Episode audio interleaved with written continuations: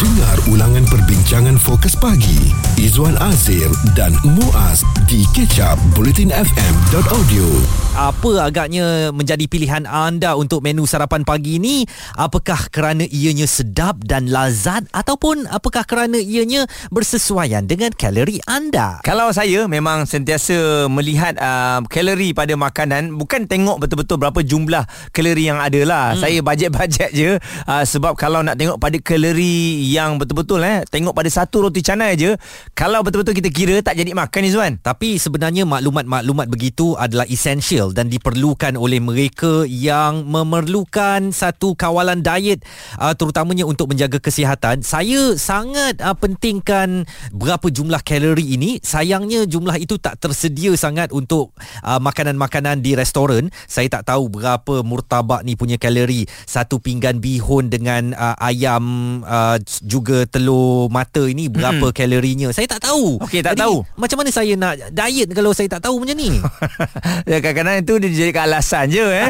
ha, dan uh, untuk pengetahuan anda jom kita tengok ni malah saya nak cerita ni. Kalau betul-betul uh, ianya akan diletakkan di setiap menu di semua restoran di Malaysia makanan dan juga kalori kita ambil dengan nasi lemak. Satu set nasi lemak ada 360 kalori. Hmm. Kalau anda order nasi ayam 300 kalori. Kalau anda order nasi goreng Cina 340 kalori. Jadi kalau di dicampur-campurkan contohnya okey tambah satu telur mata. Telur mata saja dah ada 100 kalori. Saya rasa maklumat-maklumat ni diperlukan muas dan kita perlu bergerak ke arah itu supaya uh, masyarakat boleh merancang berapa kalori intake yang diperlukan setiap hari dalam badan mereka dan mereka tahu kalau hari ni aku dah ambil katalah 1000 kalori apa pula tindakan exercise yang perlu dilakukan untuk bakar kalori-kalori berkenaan oleh yang demikian Kementerian Kesihatan Malaysia bakal melaksanakan satu projek rintis pelabelan kalori bagi setiap menu yang dihidangkan melibatkan semua permis makanan dan untuk permulaan projek berkenaan kata menterinya Khairi Jamaluddin ianya akan diperkenalkan di sekitar Putrajaya pada tahun depan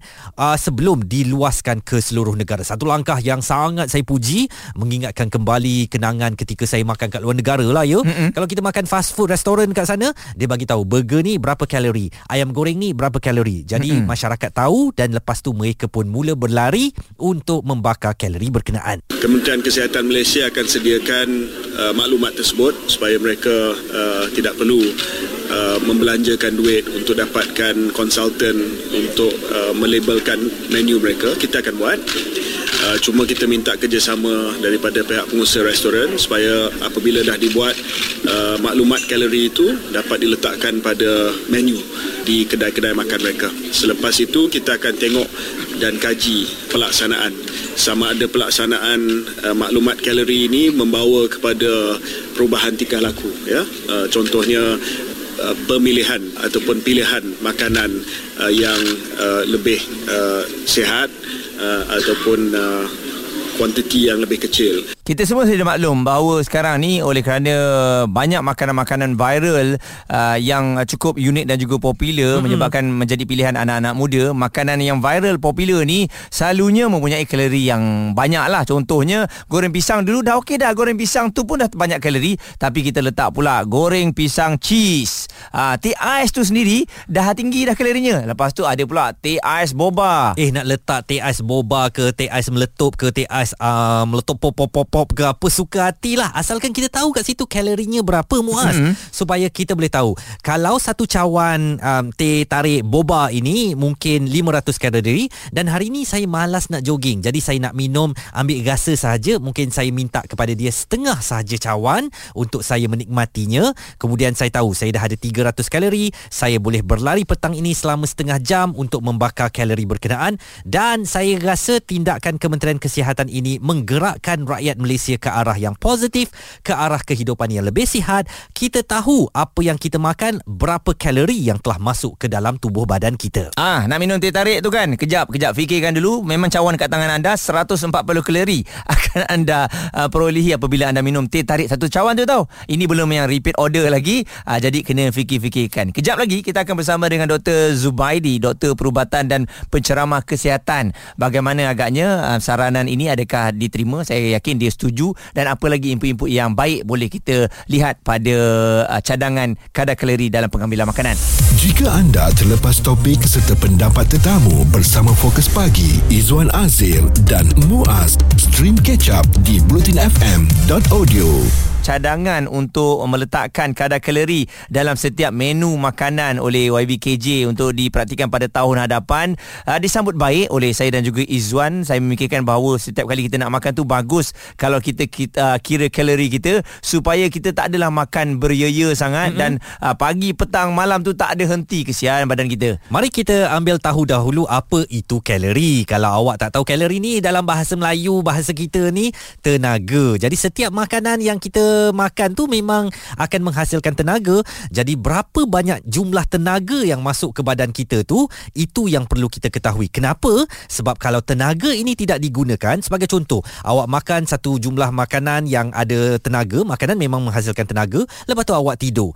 Tenaga itu tidak digunakan dan akhirnya akan terperap di dalam badan anda. Ia akan bertukar menjadi lemak. Dan lebih buruk lagi apabila anda tambah pula dengan makanan yang tinggi lemak. Uh-uh. Maka lemak bercampur lemak, uh-uh. gendut jadinya. Ui, lagilah kita risau dan kalau lihat pada kalori paling rendah untuk kita makan lah ya. Uh, mungkin ada apa perubahan ataupun kita rasa kita nak berubah ni. Uh, yang paling rendah kalorinya di dunia berdasarkan pencarian kami ni adalah bayam, cendawan, hmm. uh, obes dan Timun. ianya berkaitan dengan semuanya sayur-sayuran. Uh, persoalannya adakah rakyat Malaysia bersedia untuk nak makan sayur-sayur saja? Saya okey walaupun ada orang kata nah macam tu kau baiklah jadi kambing kan. Uh-huh. Tetapi ya uh, makanan yang hijau-hijau ni semuanya sihat belaka. Saya suka timun, saderi kan. Uh, jadi kita kena ajar anak-anak kita terutamanya untuk mencintai dan menyukai uh, sayur-sayuran dan benda-benda yang hijau. Manakala benda-benda yang tak sihat ni kita tahu kebanyakannya di fast food restaurant restoran lah ya. Mm-mm. Burger dan juga kek. Uh-uh, apa ni kadang-kadang teh tarik tu pun kalau dah bercawan-cawan begitu lama awak duduk dekat restoran mamak tu uh, memang itu semuanya tak sihat.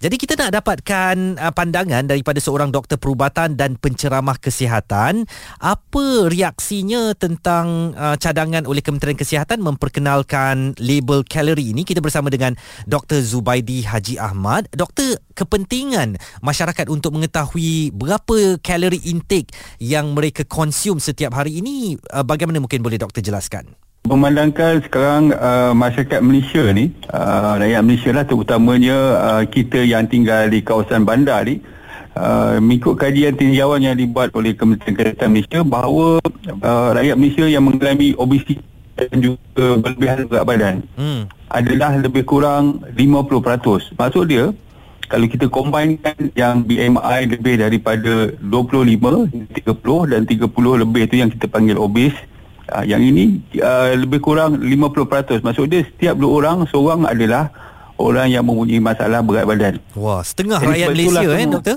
Setengah ha sekarang ni memang Malaysia ni antara yang tertinggi sekali uh, masalah obesiti di Asia Tenggara.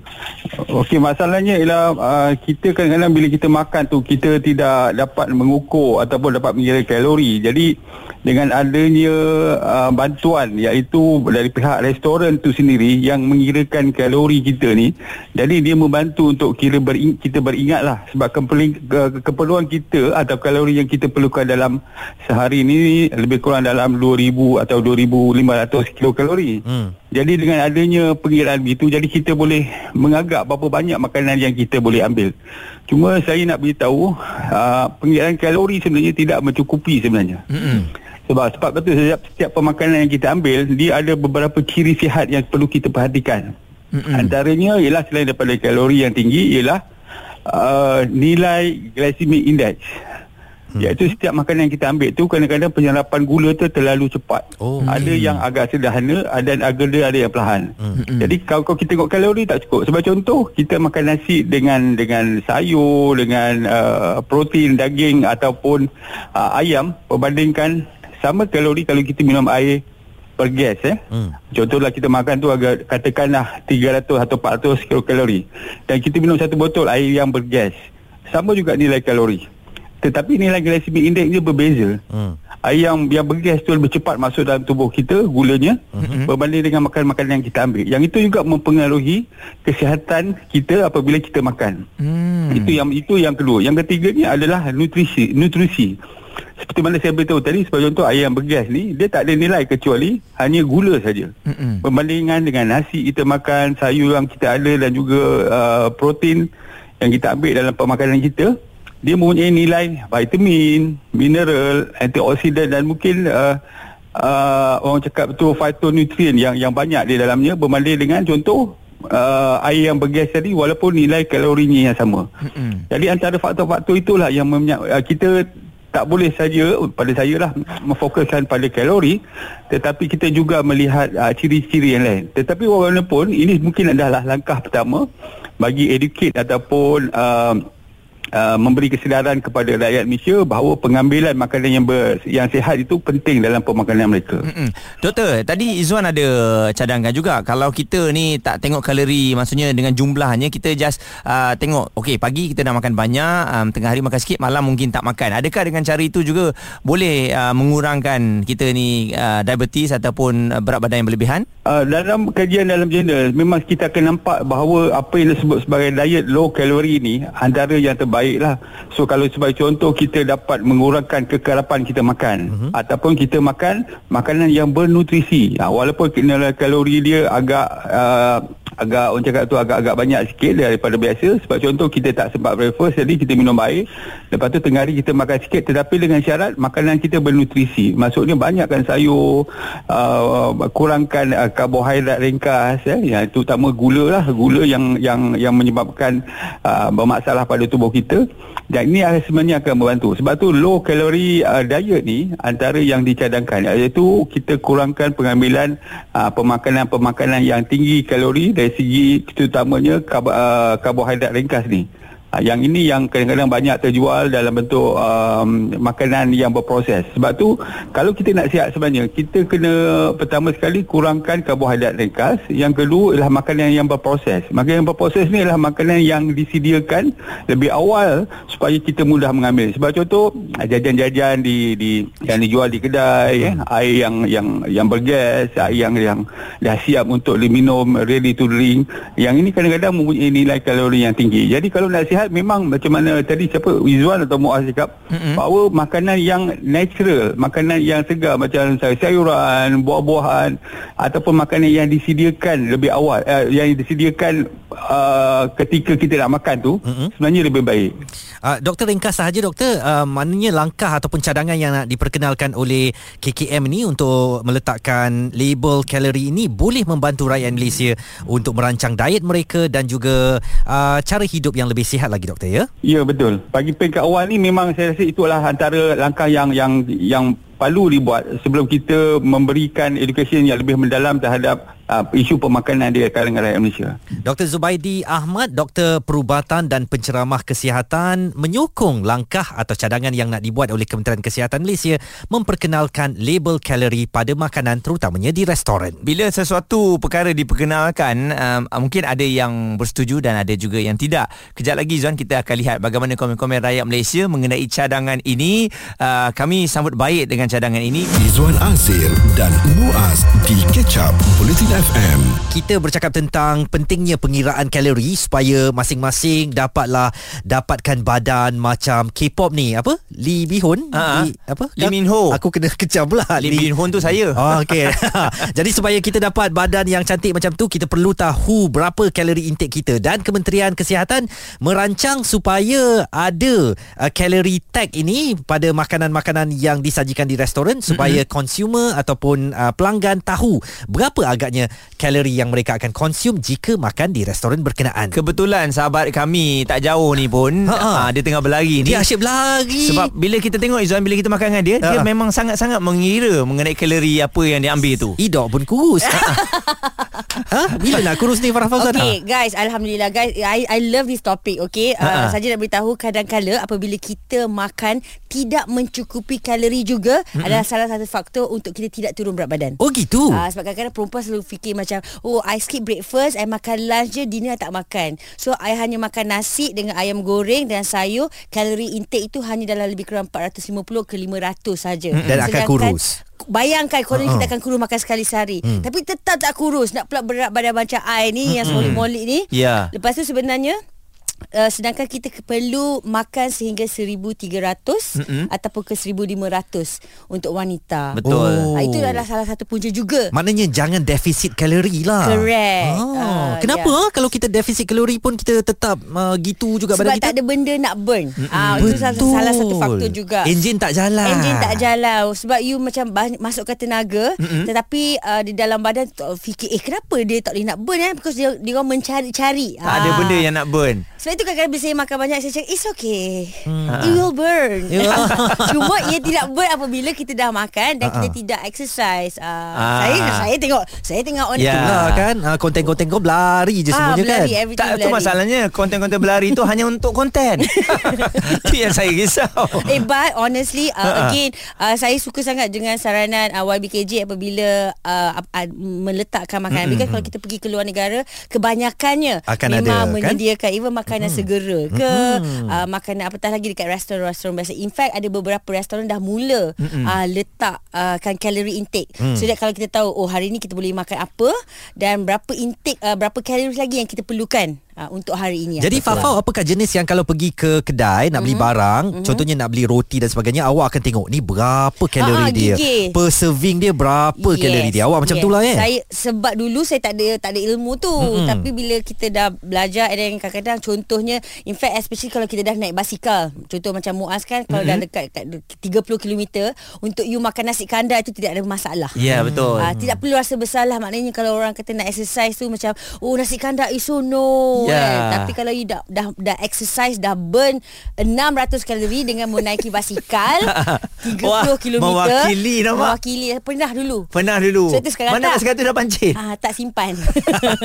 Jadi guys Kalau you all nampak Farah Fauzana Tengah beli barang Ha, Lepas tu dia tengah buat pengiraan Pakai handphone dia ke Pakai kalkulator saintifik tu kan Dia bukan tengah kira Account duit dia berapa Dia tengah kira Berapa harganya hari ni Aku nak makan kalori aku ni kan tapi, Ah, tapi seronok seronok bila uh, ramai yang aware tentang benda-benda macam ni. Sebab uh, kadang-kadang bila kita dah aware, kawan-kawan pun perasan ataupun kawan-kawan pun macam kenapa you ambil yang ni yang ini saja kan. So kita pun boleh educate kawan-kawan, kawan-kawan yang jenis yang um, nak mula Hmm. tukar permakanan, corak permakanan mengikut kalori itu adalah best. Dari sebab ka- ha. Kalau orang kata renyah lah Nak buat benda-benda macam ni tak renyah, senang je. Mula-mula je saya Ambil rasa. je gambar Bawa korang google je Lepas tu kau tahu Oh kalau makan nasi uh-huh. Nasi ayam lah paling mudah Nasi Ha-ha. ayam Nasi ayam walaupun nampak simple Tapi sebenarnya tinggi juga kalori dia Tadi dalam kita lebih tengok kurang 300 lebih. Yes there Ha-ha. you go uh, So Kena plan lah Kena Okey plan dan saya rasa kita nak kena betulkan stigma ni. Mm-hmm. Maksudnya orang yang menjaga kalori tak semestinya dia kurus macam badan K-pop tadi. Maksudnya